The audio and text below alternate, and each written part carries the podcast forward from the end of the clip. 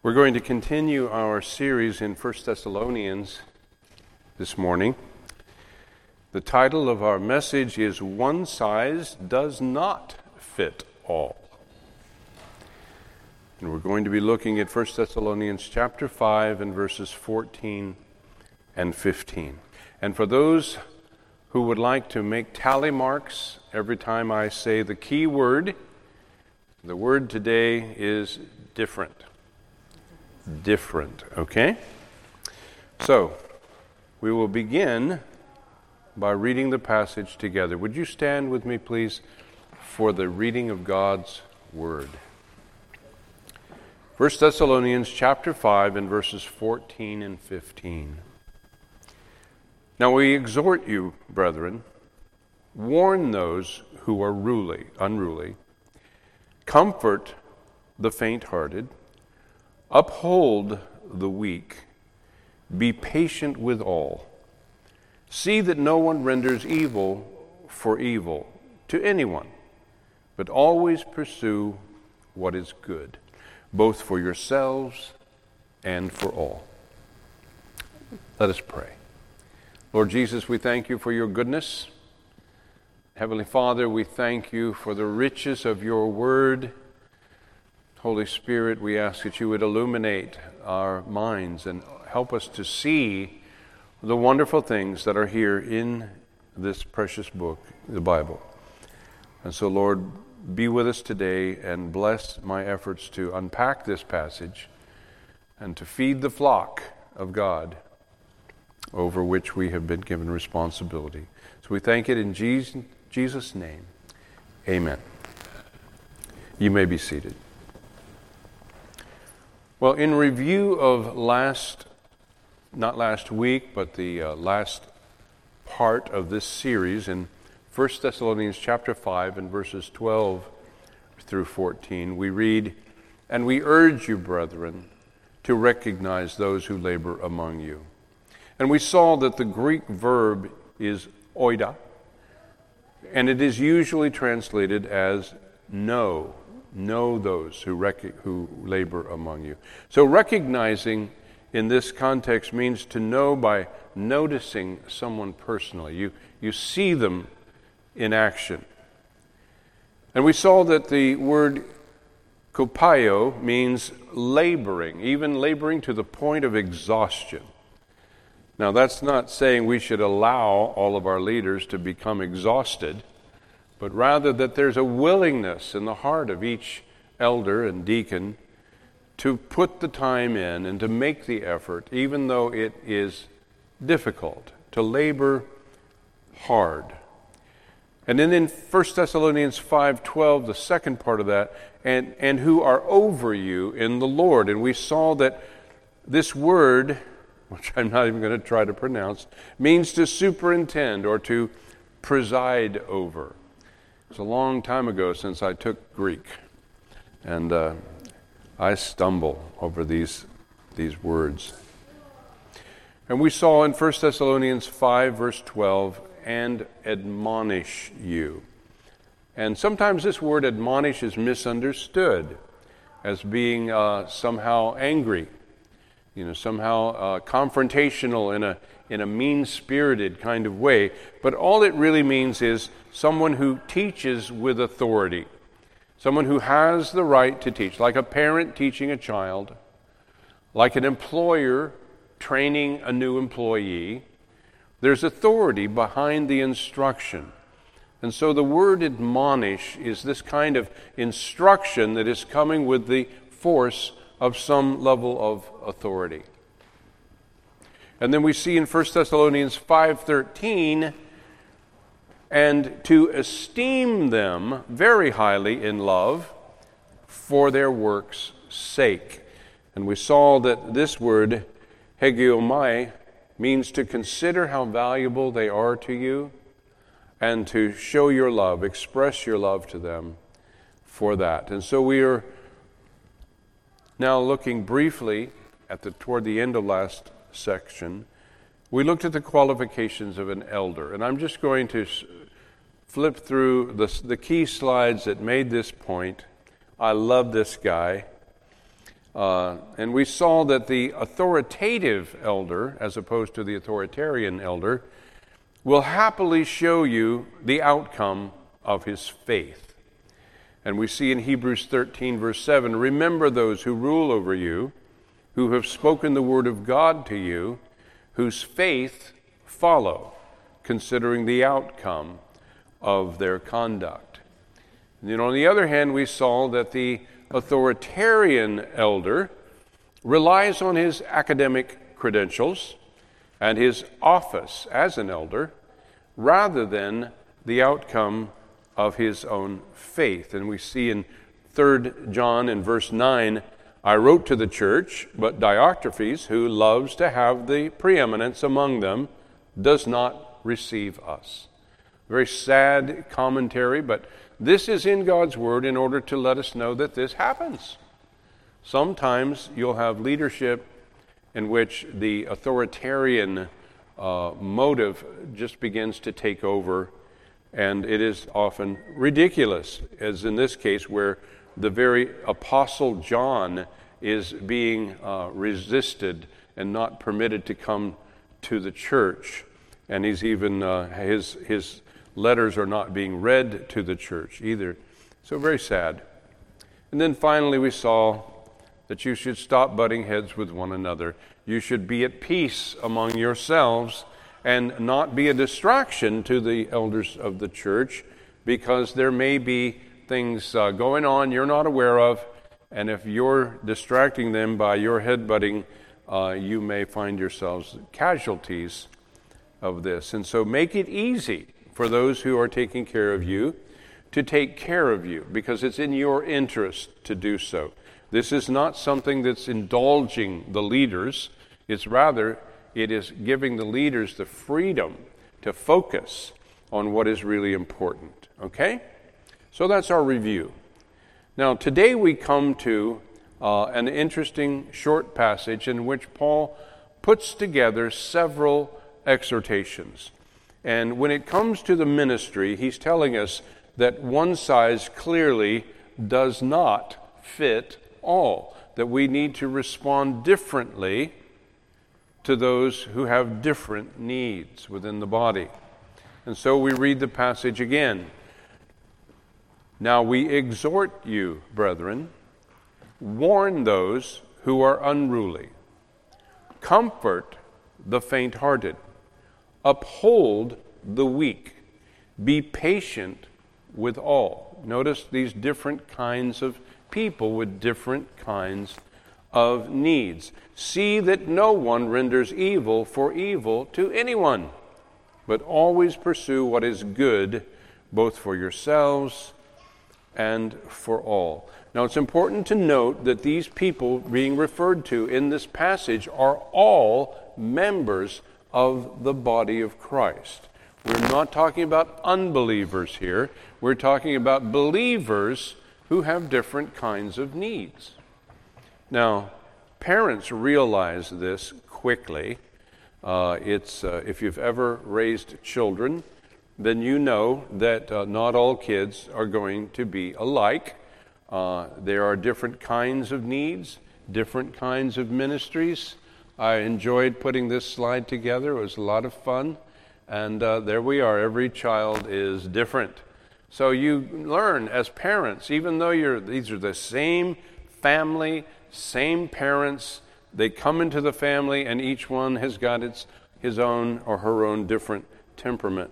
And so there are different kinds of people and different kinds of ministry needed. Some children and some adults will collapse with just a glance of disapproval. They are emotionally fragile. They're often insecure. There, there is no judgment here. We're just saying that's the way they are. And you need to respond to them in terms of how they are. Hmm? Is it needing? Oh. Okay. Let's do this. How about if I put it right there? Is that better? What's it doing? Is it crackling? I probably rub it on my sweater there. Is it still crackling? Testing one, two, three. Test. Okay? Okay. So you're going to have some, some people who just are so sensitive, you have to approach them with that understanding. Now, there are others, children and other adults as well, who will not respond to any kind of rebuke. They're emotionally tough, they're, they can be obstinate, and the attempt to try to uh, minister to them, uh, it reminds me of the old story of the man who bought a mule. And uh, when he bought this mule from another man, another farmer, he said, Now this mule is very well trained, and all you have to do is speak to it, and it will do what you want it to do. So when you say, Giddy up, it will go. When you say, Ha, it will stop, or Whoa.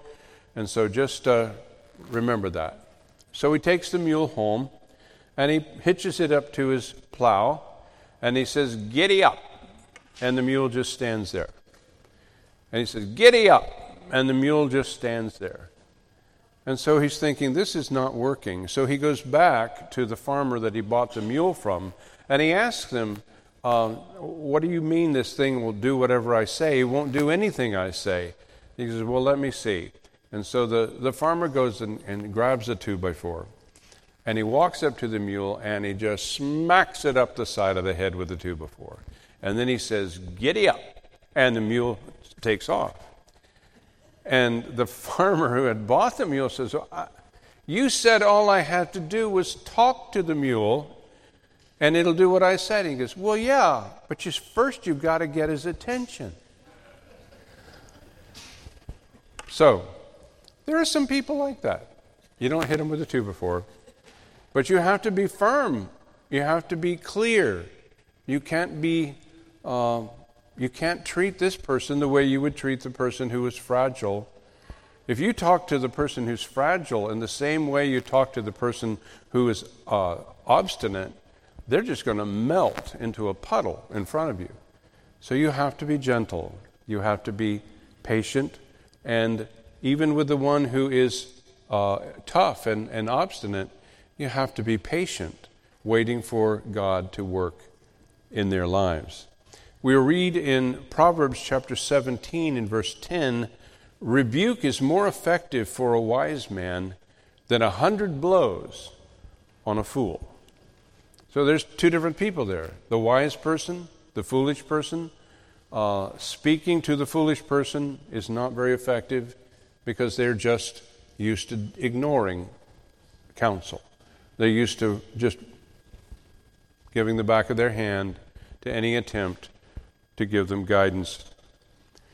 And so in this passage, Paul points out the different needs of different kinds of members within the local church. And we have to keep it in mind that we are talking about fellow brothers and sisters in Christ. We're dealing with members of the church.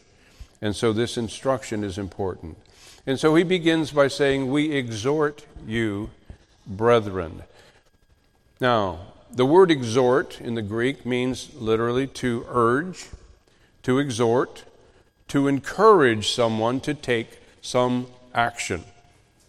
So when we exhort you, we're asking you to do something. All right? Now, in 1 Timothy chapter 5 and verse 1, we're given some guidance as to how to approach this. He says, Do not rebuke an older man, but exhort him as a father, younger men as brothers. We're in the family of God, and we want to give uh, respect to whom respect is due. But sometimes, as an elder, you have to give an exhortation to an older man, someone older than you are. And you have to approach that with all due respect, right? You want this older man to get the benefit of your ministry and the responsibility you have as an elder, but you want to do so in such a way that you do not embarrass, you do not humiliate, you do not create this sense of awkwardness because you are younger and you're now given responsibility to provide that exhortation. And to the younger men, you speak to them as brothers, not as children. You know, I have found over the years in, in my life as in ministry, and uh, pretty much in family as well, that you can respect a man into doing the right thing, whereas you cannot nag him into doing it. You cannot um, insult him into doing it. You have to respect him into doing it. And, and what it sounds like is, is something like this You know, I trust you to do the right thing. I really believe in you. And I know that when you sort this out, you will do the right. Not, I'm not saying you'll do what I say. I'm saying you'll do what you know the Lord wants you to do. You will, you will do the right thing. Men rise to that kind of respect, and they don't want to disappoint you in your attempts to provide leadership. Leadership is not authoritarian. Remember that. It is authoritative. And so these others, members of the body, are intended to follow you in your faith because they see the results of your conduct in your life. They see the garden that you tend and they want the fruit and the vegetables that they see in that garden growing in their garden. And so when you're standing in your own garden giving instruction, um, you don't have to be authoritarian because you are authoritative. People want to know what you're doing, they want to know how to get those results in their own lives. Now, this all gets complicated as we go through life. We are none of us perfect.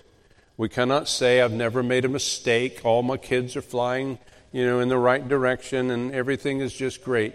No, we all have to deal with our own issues. And that's going to come up in a moment as we see the encouragement to comfort one another. In 2 Timothy chapter 4 and verse 2, we're commanded by the Apostle Paul, speaking to leaders within the church, preach the word. That means proclaim it. Be ready in season and out of season. Always uh, be ready to respond with the word of the Lord. Convince, rebuke, exhort with all long suffering and teaching. Notice the balance there.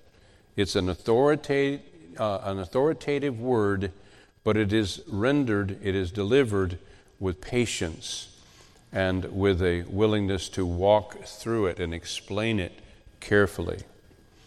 In Titus chapter 2, in verse 15, speak these words, exhort and rebuke with all authority. Let no one despise or ignore you. The word despise in the Bible, especially in the New Testament, uh, is, we often fail to realize that the word has changed meanings uh, since the King James Version was written. Okay? The word despise in the King James uh, English means to ignore or to neglect or to just not pay attention to. It doesn't mean you're angry at it, it doesn't mean you're disdaining it. You know, for instance, we read in Hebrews that, that uh, our Lord despised the cross. Okay, he, he did not hate it.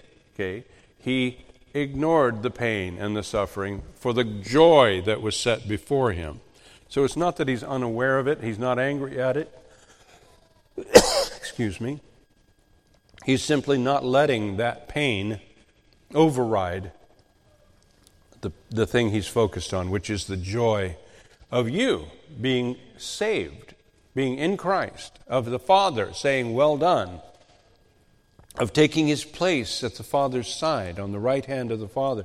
Jesus is not uh, despising the pain and the suffering, he's ignoring the pain and the suffering as he focuses on what is his cause of joy.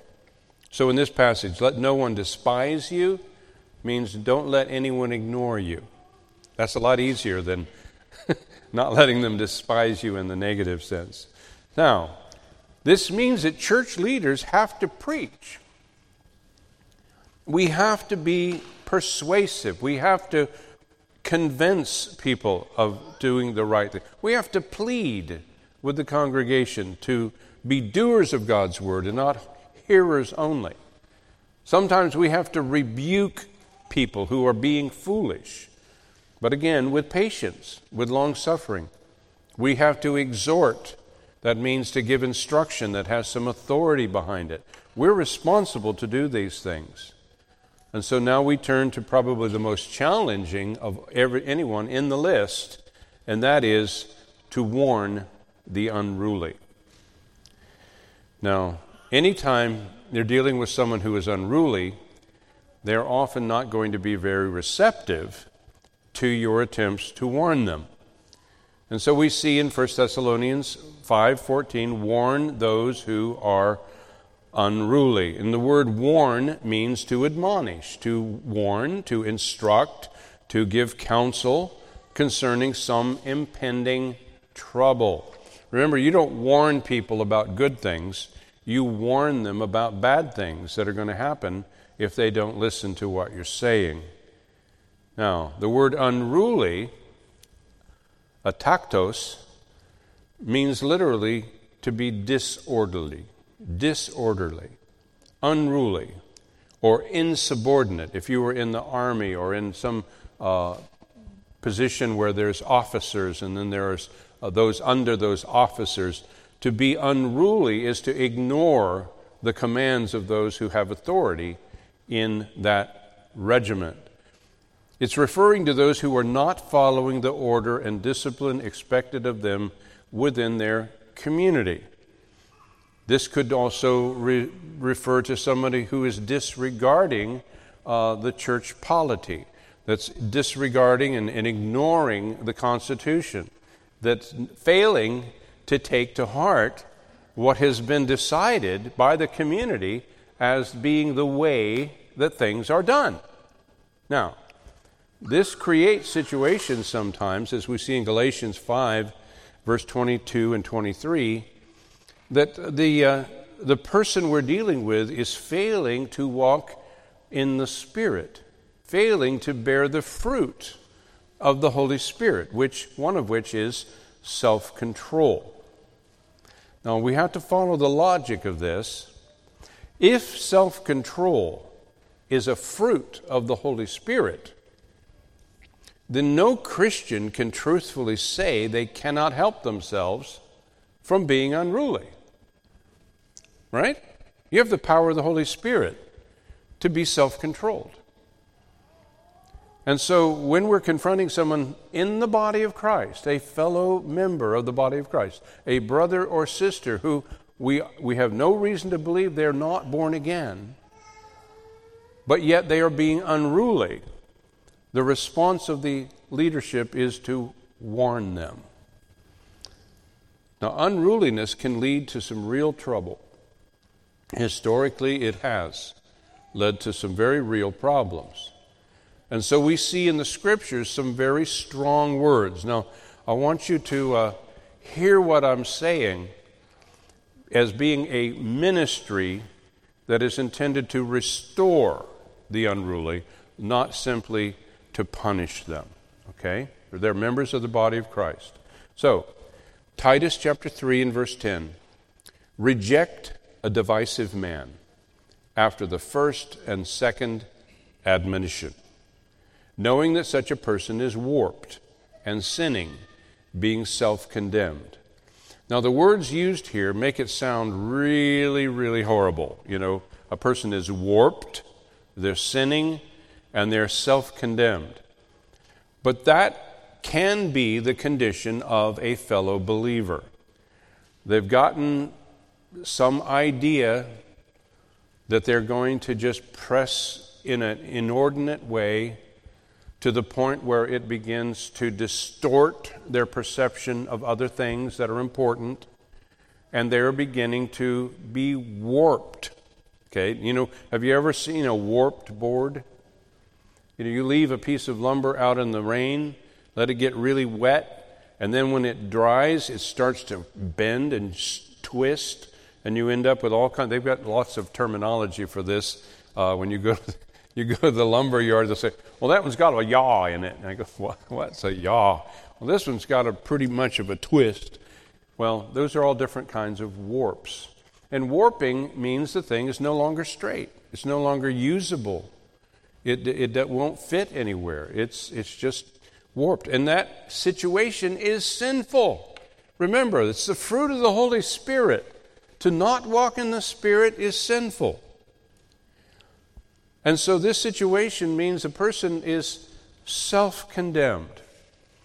They're in a situation in which their behavior is now disrupting and interfering with the peace and the, and the, the uh, quality of the community in the body of Christ. And so Paul is writing to Tim, Titus and saying, You need to reject a divisive person after a first and a second admonition, or a first or second warning. Now, are these people being just rejected entirely? No. But a recurring character flaw requires church leaders to take action in order to protect the congregation from one of its own members. Now, I've lived long enough to have to counsel families in which a member of their own family has gotten involved in serious sin with other members of their own family. Now, they're still members of the family. And the goal is to restore this person, not to destroy this person, to see them come out of this sinful behavior and back into a place where they're participating properly in relationship to all members of the family. Now, because of that, the same kind of thing can happen in the church. You can have people who get sideways with one another and begin to sin, and the result is that it is a destructive effect upon the congregation. Now, this is a character flaw in the life of a person who is saved. Okay? It's not an unsaved person, it's a besetting sin, a character flaw that has to be addressed in order for it not to harm the rest of the body. And so the, the emphasis in this situation is on protecting the body while serving the individual who needs to be corrected. Okay? Does that make sense? So again in 2 Thessalonians chapter 3 and verse 14, if anyone does not obey our word in this epistle, note that person and do not keep company with him, that he may be ashamed. Yet do not count him as an enemy, but admonish him as a brother. Can you see how it all comes together here? We're dealing with what does it mean to warn the unruly? How do you do that? Warning the unruly brother, uh, the unruly person as a brother, tells us that Christians can be unruly. Now, don't try to be more tolerant than God when you come into situations like this. We have to exercise discipline. Now, think about the way we have to deal with children. If you decide to be more kind and merciful to your children than God Himself is merciful toward His children, if you decide, well, I am not going to discipline my children, even though I read that clearly in Hebrews that God disciplines his children and sometimes administers some things that are painful for the moment, but they yield the peaceable fruit of righteousness. Don't try to be more spiritual than God and say, Well, I'm not going to discipline my children. I'm too enlightened to do that. Because we often end up with children at, in their teenage years who have no self control who have no respect for their parents as an authority in their lives, who are offended by the very idea that you would want to control their behavior. You see, don't wait until you're meeting them as teenagers, you know. You want to deal with them as toddlers and preschoolers. And that you might just be able to work yourself out of a job to the point where they're just not misbehaving anymore. and You don't have to administer discipline in that way. That's wonderful. But please do not try to be more spiritual than God. So in 1 Corinthians chapter 5 and verse 5, we read, Deliver such a one to Satan. Whoa! Now we're really, this is scary, right? Paul is writing to the church in Corinth Deliver such a one to Satan for the destruction of the flesh. Why? that his spirit may be saved in the day of the Lord Jesus. Do, not, do you not know that a little leaven leavens the whole lump? So, in this particular case, there was a man in the church who was sinning. It was a sexually immoral sin. And it was so outrageous that even unbelievers outside the church would be appalled by this particular sinful behavior. And Paul is saying, You Corinthian leaders, you got to deal with this. Now, when he says turn such an one over to Satan, most Bible scholars see that as meaning withdrawing the benefits of church covering and protection from that person so that they are now susceptible to Satan's attacks. Well, this is weird. I don't entirely understand how it works, but I know from what Paul is saying here that the goal is for this person not to get away with it, not to go on and have a comfortable life, but rather to have some kind of destruction of the flesh, some kind of consequence in this world that brings him to repentance.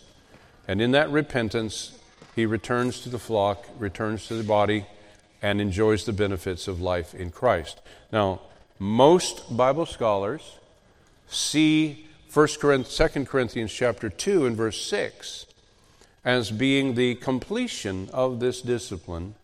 And here's what Paul has to say to the same church. This punishment, which was inflicted by the majority, is sufficient for such a man, so that, on the contrary, you ought rather to forgive and comfort him, lest perhaps such one be swallowed up with too much sorrow. So, evidently, this decision of the elders to follow through with Paul's instruction has allowed this man to come to his senses and repent. And now the word from Paul is okay, enough.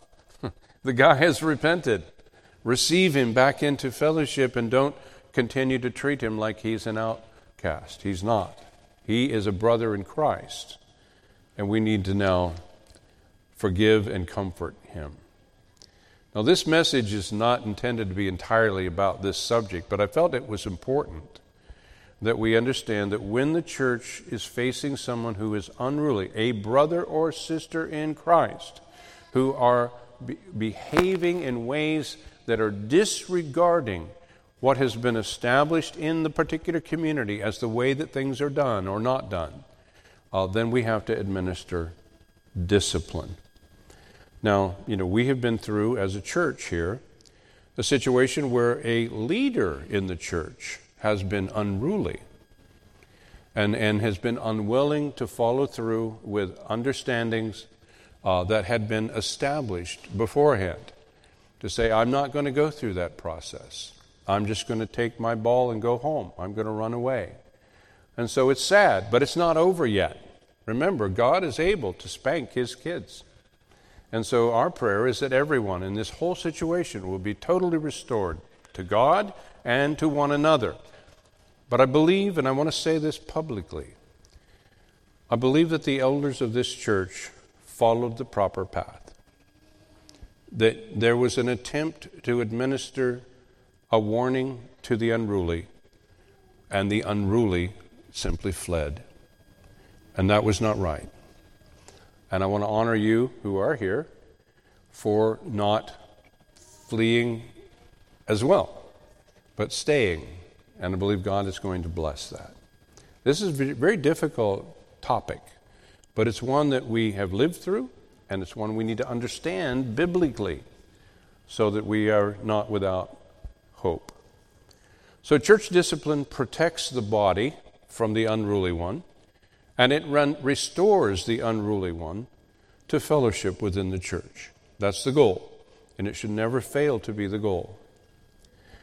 Next, we turn to another type of person in the church comfort the faint hearted in verse 14 as well. Now, the word comfort here in the Greek means to console, to comfort, to encourage, and even to cheer up. We're told that Barnabas was a uh, well, his name, Barnabas, literally was a nickname, and it meant son of encouragement. His real name was Joses. okay? You often hear you say, hey, remember Joses? Nobody remembers Joses, but Joses was Barnabas' actual name. Barnabas was his nickname because he was such an encourager.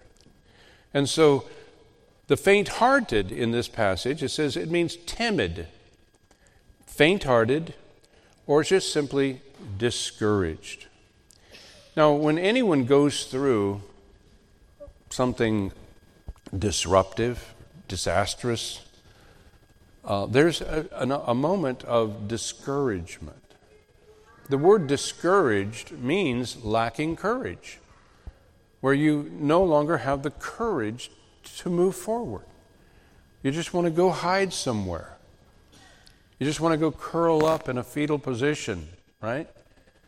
I joke with my wife sometimes. I, I tell her, you know, I'm having one of those moments where I just want to run into the woods screaming.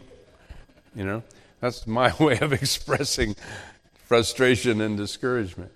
But discouragement needs comfort, it needs encouragement. And so we're to comfort the faint hearted, those who are struggling with a lack of courage to face the situation. And so we do that by consoling them, not preaching to them. Remember, remember Job's counselors? How they came to him, and for quite a while they just sat there silently and just uh, were with him while he's going through his, you know, his painful experience with the illness and with the loss of his family and the loss of his business interests. And he just says he was at rock bottom. And as long as they were silent, they were helping. But as soon as they started giving him advice, it just went downhill from there. And God finally intervenes and says, Who is this who's darkening tr- the truth with counsel, with bad counsel? And so he just kind of brushes them aside and he begins encouraging Job by reminding him of who he is as God. And ultimately, Job is restored entirely uh, to his previous position in every way. In fact, God doubled everything that he had had taken away from him, he doubled it. There's only one thing that doesn't get doubled, and I, this is a, a, a rabbit trail here for a second, but I always find this intriguing. He gets twice the number of cattle and sheep. He gets twice the amount of land. He gets twice the number of everything that he'd lost. But he only gets the same, I think it was eight children that died in the, in the uh, storm where the building collapsed on top of his kids. The whole book starts with him praying for his kids and offering sacrifices on behalf of his children because he's concerned that maybe they've sinned and they're not even aware that they've sinned. And he wants to make sure that there's no chance that they're going to be lost. Okay?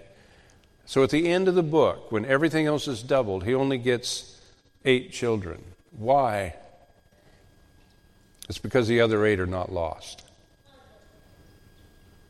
He still has double the children. And so I think that's encouraging, right? Our God is faithful. And we're to be participants in that faithful encouragement. Now, here's an, a passage that is so full of instruction. And I know some of you have gone through horrible, painful experiences in life, and some of you are going through those experiences right now. And here's what God's word is to you Blessed be the God and Father of our Lord Jesus Christ the Father of mercies and God of all comfort, who comforts us in all our tribulation. That's all our troubles, all our difficulties, all our crises. Why? That we may be able to comfort those who are in any trouble. How can we do that? With the comfort with which we ourselves are comforted by God. When God takes you through hard things, He is preparing you to have a ministry of comforting others who are going through hard things. You will have a, a deep reservoir of comfort to offer. The very comfort that God gave to you, you will be able to pass on to others in their times of distress. And so, when we're told to comfort the faint hearted, we're to do so as those who have come through that faint heartedness and experienced the very comfort of God in our lives. My wife Bonnie and I have both gone through the painful experience of, of losing a spouse to illness. That is the hardest thing that either one of us have ever been through. And yet, we have come through it, and we've found one another, and we have decided to finish life together. And now we find ourselves deeply empathetic compassionate toward those who've lost a spouse. We have a reservoir of comfort because we have been comforted by God. And although those memories are still painful of going through that experience, it is a, a ministry, I believe, that God provides to those who've been through really, really difficult times. So I hope you're encouraged by that and then you will see your, your experience in life as a resource and not simply as a burden. So we learn how to comfort the faint hearted by going through our own trials. Next, we come to uphold the weak. Now, this word weak is an important one for Paul. But let's first of all look at the other word, uphold. Uphold the weak. That means to hold up. How's that for Greek scholarship? Sustain, support, or endure. We're to hold up the weak. And the weak in the Greek here means weak, it means feeble, that means uh, not strong. And so the next phrase is without strength. A person is weak. You know, when someone is without strength, when they are weak, you have to help them even to get out of bed, right? You have to help them sometimes to get to the bathroom. There's nothing wrong. The weak are not, it's not their fault. They're weak. And, and they should be able to enjoy that there are loved ones in their lives who are willing to help them, uphold the weak, help them get to where they need to go, and help them to get back, to bring things to them rather than them having to go and get them for themselves. That's the picture that's here. Uphold the weak. But Paul uses this word weak in a very special way, and I think we need to take note of it. The weak person in Paul's usage of this word often refers to those whose faith is so weak that they cannot enter into the liberty that we have in Christ to enjoy the good things that God has created for us to enjoy without violating their tender conscience. Their conscience is so tender that they are unable to enjoy the things that God intended for them to enjoy. Now, how does that happen? Well, the conscience is an interesting thing. Your conscience is a very powerful influence over your behavior, but it's only going to serve you well if your conscience has been set to a higher standard not to your own standard or to the standard of your culture. There are places in the world you could go today and they will grieve and weep over the killing of a fly when there is really no moral means or need for them to grieve. It's a fly. It's not your former grandmother. It's not some important person from the past. That's just a bug. But their conscience has been set by false doctrine, false religion. A false religion is a false map of reality. It is a false worldview. And if you're following a false map, then you're going to feel guilty when you don't need to feel guilty. And more dangerously, you won't feel guilty when you ought to feel guilty. We live in a world today that can murder its children within the womb and not feel guilty. Why? Because they have not set their conscience to the higher standard of God's Word. And so your conscience is a lot like a clock or a watch. If I decide to just change the time zone on this watch, I will show up either way late or way early to everything for the rest of the day or, or for the rest of my life if I never set it back to the right time zone. Now, what is your conscience set to? What higher standard have you set your clock, your conscience, so that you are on time rather than being late or early all the time? Well, in this case, Paul is concerned about those whose conscience is so tender, and it's because of the culture they've come out of. So let's take a look at that. In both Rome and in Corinth, he takes up this same issue. He says, Receive the one who is weak in the faith, but not to disputes over doubtful things. Don't argue with them about this.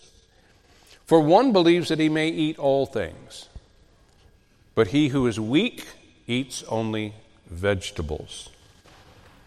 In Romans 14, verse 14, I know and am convinced by the Lord Jesus that there is nothing unclean of itself.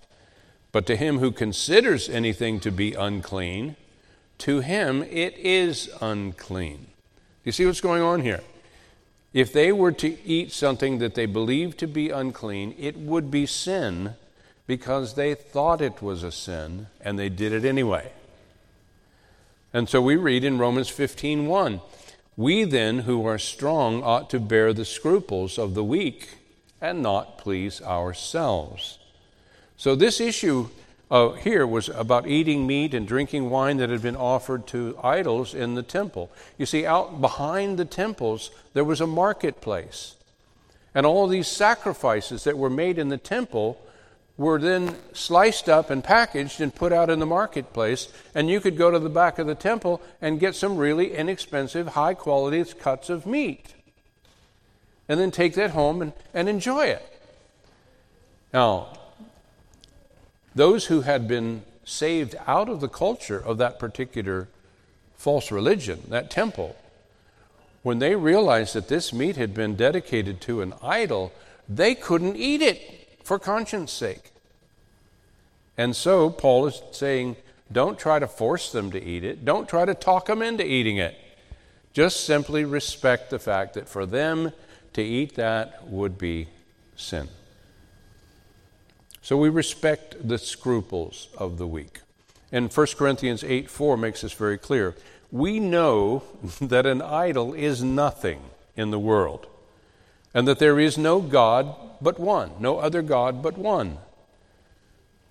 However, he says in verse 7, there is not in everyone that knowledge. For some, with conscience of the idol, until now, eat it as a thing offered to an idol. See, they're still seeing this as something offered to an idol, something that should not be eaten. And their conscience, being weak, is defiled. And so in Romans 14, remember, we're going back and forth with the same conversation to two different churches. And Paul writes to, to us in chapter 14, verse 22 of Romans Do you have faith? Have it to yourself before God. Wow. Now, he's not saying be a hypocrite, he's not saying lie. He's just saying don't talk about it. If you're having steaks at home that had been offered to an idol, keep it to yourself. Now, there are other passages of Scripture that come into play here. They had a whole council in Rome where they talked about issues like this and eating things. And so we have to get it into proper sequence. But from Paul's perspective, the idol is not the issue. The issue is the conscience. And so he says, let's see, where do we go here? Have it to yourself before God. Happy is he who does not condemn himself in what he approves. So if you're going to en- enjoy that steak, enjoy that steak to yourself, by yourself. Don't flaunt your liberty. That's where we get that term. But he who doubts is condemned if he eats, because he does not eat from faith. And whatever is not from faith is sin. Do you see what we're dealing with? The obedience of faith here. And what you believe to be pleasing to God, you should be doing. What you believe to be displeasing to God, you should not be doing. If your conscience has been set by the culture, you need to reset your conscience to the Word of God, and then you are free in Christ to enjoy the things that God intended you to enjoy and to not have to feel guilty about that. But until you can, from a heart of faith, participate in something, you shouldn't participate in it. And it's okay. You are what Paul would call the weak. Now, that's not an insult, it's an observation. Okay? And he's saying he wants the whole church to recognize that in that area of life, you just don't have the faith to do that with a clear conscience. And so we're to just respect your scruples about that. And he gets very clear about if, if, if need be, he'll, he won't eat meat or drink wine for the rest of his life if it's going to cause his brother to stumble. It's pretty, pretty extreme willingness to sacrifice. But he talks about it in other ways as well. So, Paul exhorts us to be patient with those who are weak in faith. It's not just physical weakness, it's just not just mental weakness, Sometimes it's, it's an, a weakness of faith. And so we should be supporting and upholding those who are weak in faith and helping them. In fact, Paul says, be patient with everyone. This is an interesting uh, passage. He says, uh, the, the word patient actually means long suffering. If, if you're not suffering, you're not being patient. Patience is long suffering. When you are waiting for something and the lines are long and it doesn't seem to be moving, and you're just really thinking, I've got other things I'd rather be doing, you're suffering. So, buckle down and suffer long. Long suffering is patience, and patience is a fruit of the Spirit. And so you want to just be able to uh, understand. Brethren, if a man is overtaken in any trespass, you who are spiritual, restore such a one in a spirit of gentleness, considering yourself, lest you also be tempted. Bear one another's burdens, and so fulfill the law of Christ. The relationship we have with one another is going to require us to endure some level of inconvenience, some level of suffering. We will need some level of patience in interacting with one another uh, because we are so, in ourselves, in our carnal flesh, we are so impatient. We lose our patience when things don't happen, especially in today's world, quickly. We don't want to wait. We want it to happen now. And so we read in 1 Corinthians 13 4 love suffers long and is kind. Kindness is what allows us to be willing to be patient. Galatians 5:22 and 23 we read that the fruit of the spirit is patience or in some translations long suffering. It's the same word in the Greek, but the idea needs to be understood. So don't be surprised, and this takes us to the next thing that he says in this passage. Don't be surprised if those you are trying to help turn on you. It could be a teenager, okay? It, be, it could be your spouse. Okay? It could be your neighbor. it could be somebody in the church. You're just trying to help. And maybe your attempt to help is not, um, not wise in the way you go about it. Maybe you kind of mess things up. But the relationship goes sour, goes south. It is not uncommon for people to be offended by your efforts to help them. And so Paul brings this next passage in to play. Resist the temptation to retaliate. Because when people don't accept your attempt to minister to them and they speak to you harshly or they speak about you to others harshly, something wells up inside you that wants to get them back. Let's be honest. We want to get the truth out there. And even if the truth hurts them, so be it. It's their fault. They shouldn't have been so impatient with us. Right? So this word renders, it says, see that no one renders evil for evil to anyone. The word render means to repay, to render, to recompense. You could say to pay back. And the word evil means harmful or wicked. Somebody's done something that was harmful to you and you want to pay them back. And that is not right. In Romans 12 19, we read, Beloved, do not avenge yourselves, but rather give place to wrath. That means hold it back, put it back in its place. For it is written, Vengeance is mine. I will repay, says the Lord. So when we find ourselves the victim or the casualty of someone else's evil, we are not to try to get them back. We'll let, if, if anyone's going to get back at them, let God get back at them. You don't try to get back at them. Because by doing so, you become a bigger part of the problem, and the cancer of bitterness begins to well up in your own heart, and you lose your peace with God, and you start to become unruly. I mean, all kinds of things begin to happen when you decide you're going to be the judge of all the earth and go out there and make everybody pay. So if anyone deserves wrath, let God take care of it, not you. Let God take care of it. In Luke chapter 6 and verse 35, we are told to love our enemies, to do good, even to lend to our enemies, and not even expect to get anything back in return. And he says, For your reward will be great, and you will be sons of the Most High. You'll be like your Father, because He's kind to the unthankful and to the evil. And you're to be like God. You're to be godly in regard to these relationships. So the only way to overcome evil is by doing good. And that's exactly what Paul says next. Pursue what is good, but always pursue what is good. Now, pursue means to pursue, it means to chase after, it means to strive for.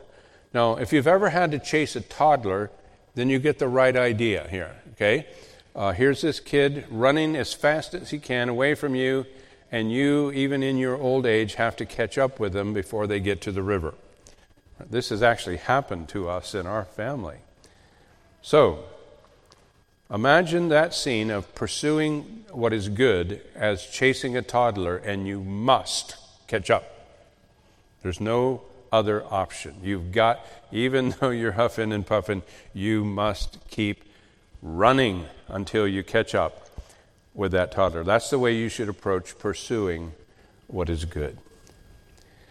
Now, good means beneficial, good means being kind, good means being virtuous. And goodness is actually the harmonizing attribute of our God. Of all the communicable attributes of God, His goodness is the one that ties them all together and they all serve His goodness. Okay, if we're going to do one of those mind maps, you know how they do, where they have all these little balls and rectangles and they're all lines coming back to something central. Well, what would be central in this mind map would be the goodness of God. So His love is an expression of His goodness. His wrath is an expression of His goodness. Just as the discipline of the elders uh, toward an unruly member is an expression of goodness toward the congregation in protecting them and toward the one who's unruly in restoring them. See, goodness, even though the behavior itself might feel at the moment like you're being mean. But if it's what the Word of God tells you to do, it's there for a good reason. And so we see all that God has created in Genesis chapter 1 is he, he looks at it and notes that it's good. When something that's not good shows up, God says, It's not good that this man should be alone. And then he does something about it. He, he creates a woman, Eve, and that was good. Jesus, when he comes, is going about doing good, according to the Apostle Paul in Acts 10, verse 38.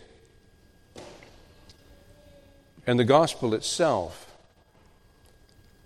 is good news. Isn't this amazing?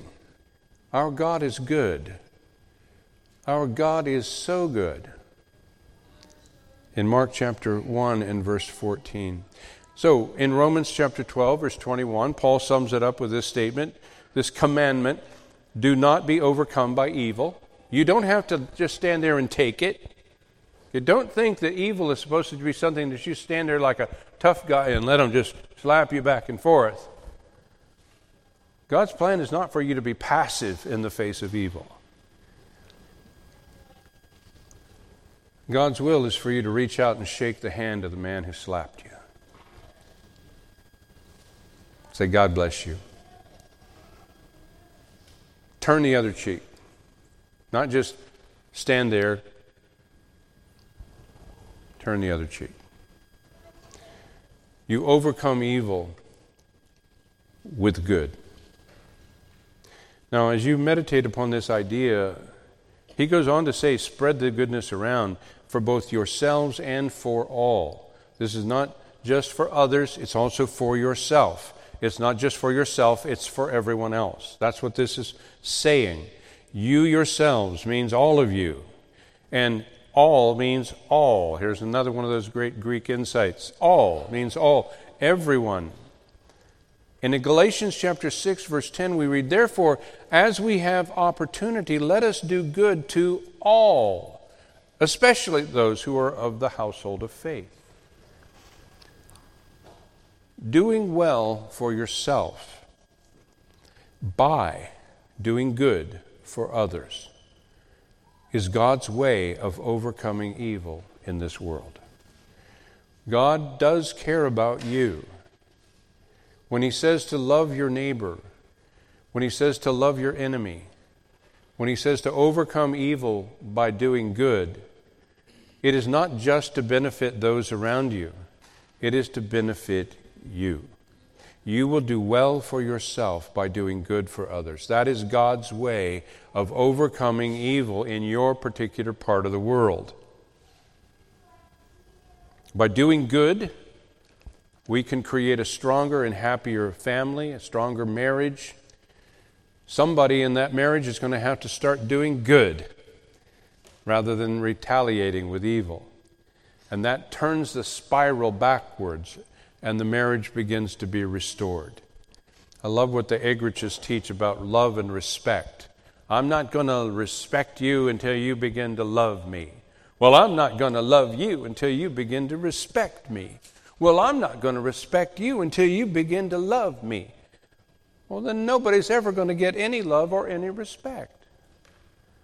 But what happens when one member of that marriage stops and says, I'm going to love you even though you never respect me. Well, I respect you for that. Well, I love you for respecting me.